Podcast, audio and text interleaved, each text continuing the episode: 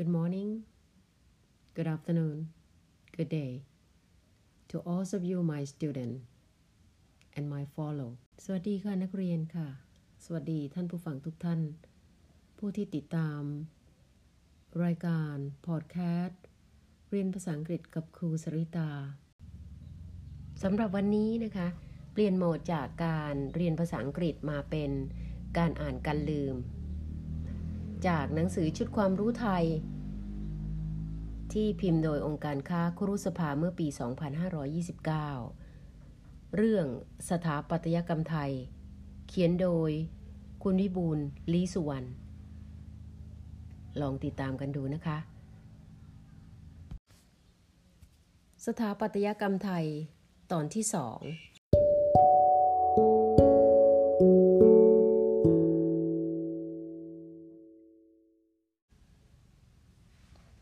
คสมัยของสถาปัตยกรรมไทย ในดินแดนที่เป็นประเทศไทยในปัจจุบันนี้ จากหลักฐานที่ปรากฏเชื่อกันว่า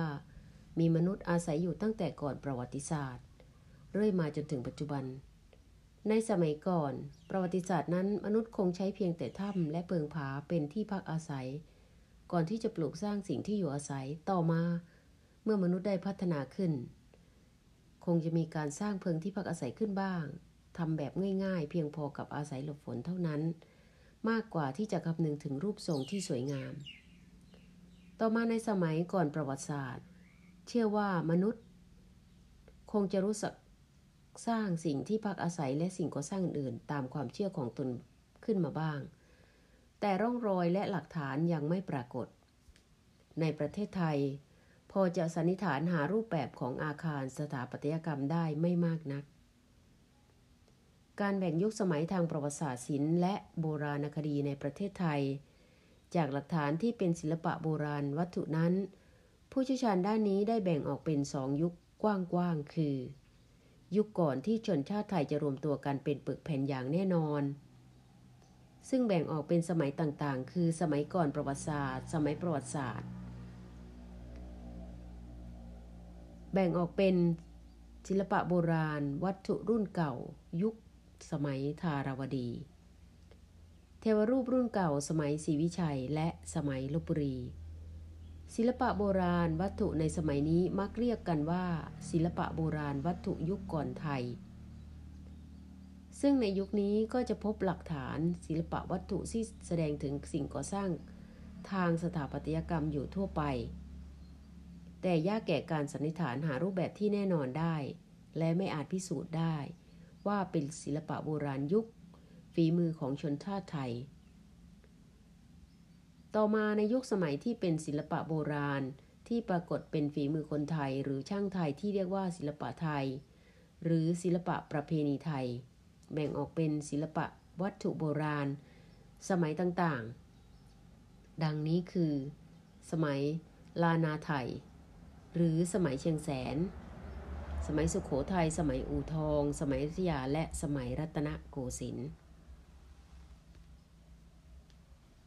ศิลปะโบราณ วัตถุโบราณ สมัยต่างๆ เหล่านี้เท่าที่ปรากฏหลักฐานส่วนใหญ่ เป็นศิลปะโบราณวัตถุสถานวัตถุเกี่ยวกับพระพุทธศาสนา และสถาปัตยกรรมของสถาบันกษัตริย์ และศิลปะโบราณวัตถุที่พบหลักฐานมากที่สุดเป็นศิลปะโบราณประเภทจิตรกรรม ประติมากรรม สถาปัตยกรรมและประณิศิลป์โดยเฉพาะศิลปะสถาปัตยกรรมในยุคบางสมัยก็จะปรากฏหลักฐานอยู่มาก แต่บางยุคสมัยก็จะไม่มีหลักฐานปรากฏเลย การศึกษารูปแบบจึงเป็นการสันนิษฐานจากร่องรอยและหลักฐานเท่าที่พบเท่านั้น ซึ่งจะกล่าวว่าสถาปัตยกรรมไทยตามยุคสมัยตามแนวดังกล่าว มีดัง สถาปัตยกรรมไทยสมัยเชียงแสน หรือสถาปัตยกรรมล้านนาไทย ประมาณพุทธศตวรรษที่ 16 ถึงพุทธศตวรรษที่ 23 ในสมัยเชียงแสนประมาณพุทธศตวรรษที่ 16 นั้น ถือว่าเป็นการรวมตัวกันอย่างเป็นปึกแผ่นของชนชาติไทยในดินแดนตอนเหนือของประเทศไทยในปัจจุบัน แบ่งออกเป็นสองยุคด้วยกันคือ ตั้งแต่พุทธศตวรรษที่ 16 ถึง 18 สมัยหนึ่ง และประมาณพุทธศตวรรษที่ 19 พญาเมงรายได้รวบรวมเหอเมืองฝ่ายเหนือ ให้อยู่ภายใต้อาณาจักรเดียวกัน และสร้างเมืองเชียงใหม่ขึ้นเป็นราชธานี ในปีพุทธศักราช 1834 ขนานนามว่านบุรีศรีนครพิงเชียงใหม่ นับเป็นศูนย์กลางศิลปะวัฒนธรรมของอาณาจักรล้านนาในสมัยต่อมา ดังนั้นสถาปัตยกรรมไทยสมัยเชียงแสนหรือล้านนาไทย จึงแบ่งออกเป็นสองช่วง ช่วงแรกเป็นช่วงสถาปัตยกรรมที่ก่อสร้างขึ้นตั้งแต่พุทธศตวรรษที่ 16 จนถึงพุทธศตวรรษที่ 18 โดยมีศูนย์กลางอยู่ที่เมืองเชียงแสน ในอำเภอเชียงแสนจังหวัดเชียงรายในปัจจุบัน และช่วงที่สองเป็นสถาปัตยกรรมที่สร้างขึ้น ตั้งแต่พุทธศตวรรษที่ 19 ลงมาจนถึงพุทธศตวรรษที่ 23 หลังจากการสร้างเมืองเชียงใหม่เป็นราชธานีแล้ว สถาปัตยกรรมเชียงแสนหรือล้านนาไทย ช่วงแรกไม่ปรากฏหลักฐาน แม้สถูปเจดีย์ที่พบในบริเวณเมืองเชียงแสน ซึ่งเป็นศูนย์กลางเมืองศิลปวัฒนธรรมล้านนาไทยยุคแรกก็ เป็นสถูปเจดีย์ที่สร้างขึ้นหลังพุทธศตวรรษที่ 19 แทบทั้งสิ้น สถูปเจดีย์ล้านนาไทยนั้นมีหลายรูปแบบ ซึ่งแสดงให้เห็นถึงการผสมผสานอิทธิพลของศิลปะแบบต่างๆ หลากหลายรูปแบบด้วยกัน เช่น เจดีย์ทรงกลมแบบลังกา ซึ่งได้รับอิทธิพลจากสุโขทัยแต่ดัดแปลงผสมผสานกับรูปแบบลานา เช่น เจดีย์วัดพระธาตุลำปางหลวง อำเภอเกาะคาจังหวัดลำปางเป็นต้น เจดีเหลี่ยม รูปแบบที่รับอิทธิพลมาจากศิลปะศรีวิชัย ผสมกับศิลปะธราวดีและสุขโขทัย เช่น เจดีวัดป่าศักเมืองเชียงแสน จังหวัดเชียงแสน เจดีวัดกู่กุด หรือวัดจามเทวีอำเภอเมืองจังหวัดลำพูนเป็นต้นนอกจากสถูปเจดีย์ล้านนาไทยยังมีรูปแบบที่แตกต่างกัน ไปอีกจำนวนมาก เช่น เจดีเจ็ดยอด วัดเจ็ดยอด หรือวัดโพธารามจังหวัดเชียงใหม่ ซึ่งเป็นเจดีที่สร้างเรียนแบบวิหารที่พุทธคยาประเทศอินเดีย เจดีเหลี่ยมและเจดีกลมที่รับอิทธิพลจากพม่า อีกจำนวนมากนอกจากนี้การวางผังโบสถ์วิหาร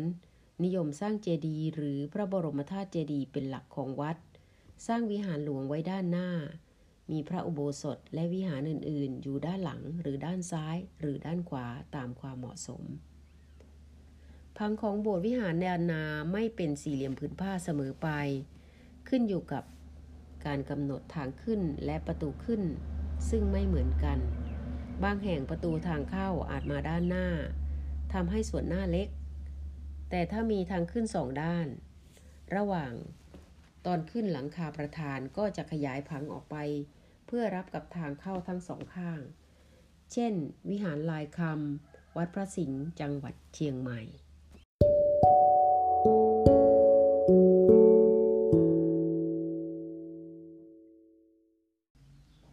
รูปแบบโบสถ์วิหารล้านนาทั่วไปจะมีลักษณะเตี้ย แจ้ หลังคาซ้องกันเป็นชั้นๆ มีส่วนสูงสุดเป็นหลังคาประธานแล้วลดหลั่นเป็นระดับจนถึงชั้นต่ำสุด ซึ่งมักคลุมลงต่ำมาก ใช้แทนผนัง กันศาสตร์ และแดดส่องเข้าไปภายใน ในกรณีที่วิหารโถงไม่มีผนัง เช่น วิหารหลวงวัดพระธาตุลำปางหลวง วิหารวัดปงผางคกอำเภอเกาะคาจังหวัดลำปางเป็นต้น โครงสร้าง เครื่องบนหลังคาส่วนมากเป็นไม้ เพราะได้รับอิทธิพลมาจากศิลปะผู้กาม หลังคามุงด้วยกระเบื้องดินเผาหรือกระเบื้องไม้ โบสถ์วิหารลานานิยมสร้างเป็นเครื่องปูนครึ่งไม้ หรือส่วนล่างก่ออิฐถือปูน ส่วนบนเป็นไม้ฝาประกลแต่บางแห่งอาจทำเป็นเครื่องไม้ทั้งหมดก็มี เช่น วิหารวัดพันตา อำเภอเมืองจังหวัดเชียงใหม่เป็นต้น ส่วนหน้าบันมักทำเป็นฝาประทนเรียบๆแบบที่เรียกว่าพักขวัมซึ่งเป็นจั่วเรียงกันด้วยช่องสี่เหลี่ยมเรียงกัน ช่อฟ้ามักทำเลื้อยมากกว่าภาคกลาง ใบระกาทำเป็นลวดลายต่างๆ ปลายจะมีตัวเหงา ส่วนหน้าบานอีกแบบหนึง่ง เป็นหน้าบานประดับกระจก เป็นลวดลายต่างๆ หรือแกะสลักเป็นรูปสัตว์ต่างๆ ถวยรับชายคา นิยมทำเป็นถวยหูช้าง เป็นลวดลายหรือรูปหน้าเกี้ยว บันไดทางขึ้น นิยมทำเป็นนาคสองตัวทอด ยาวเป็นราวบันได เช่น วิหารวัดภูมิน จังหวัดน่าน วิหารลายคำวัดพระสิงห์จังหวัดเชียงใหม่เป็นต้น โครงสร้างภายในมักเป็นเสาไม้กลม เรียงสองแถวตลอดแนว เพื่อรับน้ำหนักและคือ และโครงสร้างหลังคา โดยเฉพาะส่วนที่เป็นชายคาปีกนก จะเจาะเป็นแนว เพื่อผักฝังไม้เป็นการประกบไม้กับเสาประธาน รับเต้าอีกชั้นหนึ่ง ไม้ที่เจาะ ฝังเสาหรือไม้ตุ๊กตา ก็จะใช้ไปยันหัวเต้าที่เจาะเข้าไปในเสา ซึ่งเป็นคติของการสร้างแบบลานาเท่านั้น การตกแต่งภายใน โบสถ์วิหารที่มีผนังของล้านนาไทยบางแห่ง จะตกแต่งผนังด้วยจิตรกรรมเป็นเรื่องชาดก พุทธประวัติ และนิทานพื้นบ้านต่างๆ แต่ถ้าเป็นวิหารโถง การเขียนภาพจิตรกรรม จะเขียนไว้บนแผ่นไม้คอสองวิหารลายคำและวิหารวัดพระธาตุลำปางหลวง จังหวัดลำปางเป็นต้น นอกจากการตกแต่งด้วยภาพจิตรกรรมแล้วยังนิยมตกแต่งภายในด้วยการปิดทอง ล่องชาติ ที่เสาและขือแปร และลูกฟักช่องอุดจั่วเป็นต้น ลวดลายที่เขียนเป็นลายทองแบบฉลุ อันเป็นลักษณะเฉพาะของล้านนาไทย ลักษณะของโบสถ์วิหารดังกล่าวแล้วเป็นเอกลักษณ์ของสถาปัตยกรรมที่เกี่ยวเนื่องกับพระพุทธศาสนา ซึ่งมีความสัมพันธ์กับสภาพภูมิศาสตร์ ขนบประเพณีและชีวิตของชาวล้านนาที่สืบทอดกันมา นานนับร้อยปีสำหรับสถาปัตยกรรมล้านนาที่เป็นบ้านเรือนที่อยู่อาศัย ก็มีลักษณะเฉพาะ ที่เป็นของตนเองเช่นเดียวกัน ตั้งแต่คติความเชื่อในการปลูกสร้างรูปแบบโครงสร้างของบ้าน บ้านเรือนลานาแบ่งออกเป็นแบบที่สำคัญ 3 แบบ คือ 1. เรือนไม้ปัวหรือเรือนเครื่องผูก เป็นเรือนชั่วคราวที่สร้างขึ้นทั่วไปตามไรนาภาคเหนือ เรียกว่าตูบ เรือนประเภทนี้มักมีโครงสร้างเป็นไม้ไผ่ หลังคามุงใบพลวงหรือตองตึง เรือนไม้ปัวนี้เป็นเรือนราคาถูก ใช้เป็นที่พักทำไร่ทำนาหรือเฝ้าไร่เฝ้านา 2. เรือนไม้จริง หรือเรือนเครื่องสับเป็นเรือนของผู้มีฐานะดี อาจพัฒนาขึ้นจากเรือนเครื่องผูก ใช้วัสดุที่ทนทานกว่า ขยายตัวเรือนใหญ่ขึ้น ยกใต้ถุนสูง มุงกระเบื้อง มีการแบ่งเนื้อที่ใช้สอยที่สมบูรณ์ 3. เรือนกาเล เป็นเรือนเครื่องสับเช่นเดียวกัน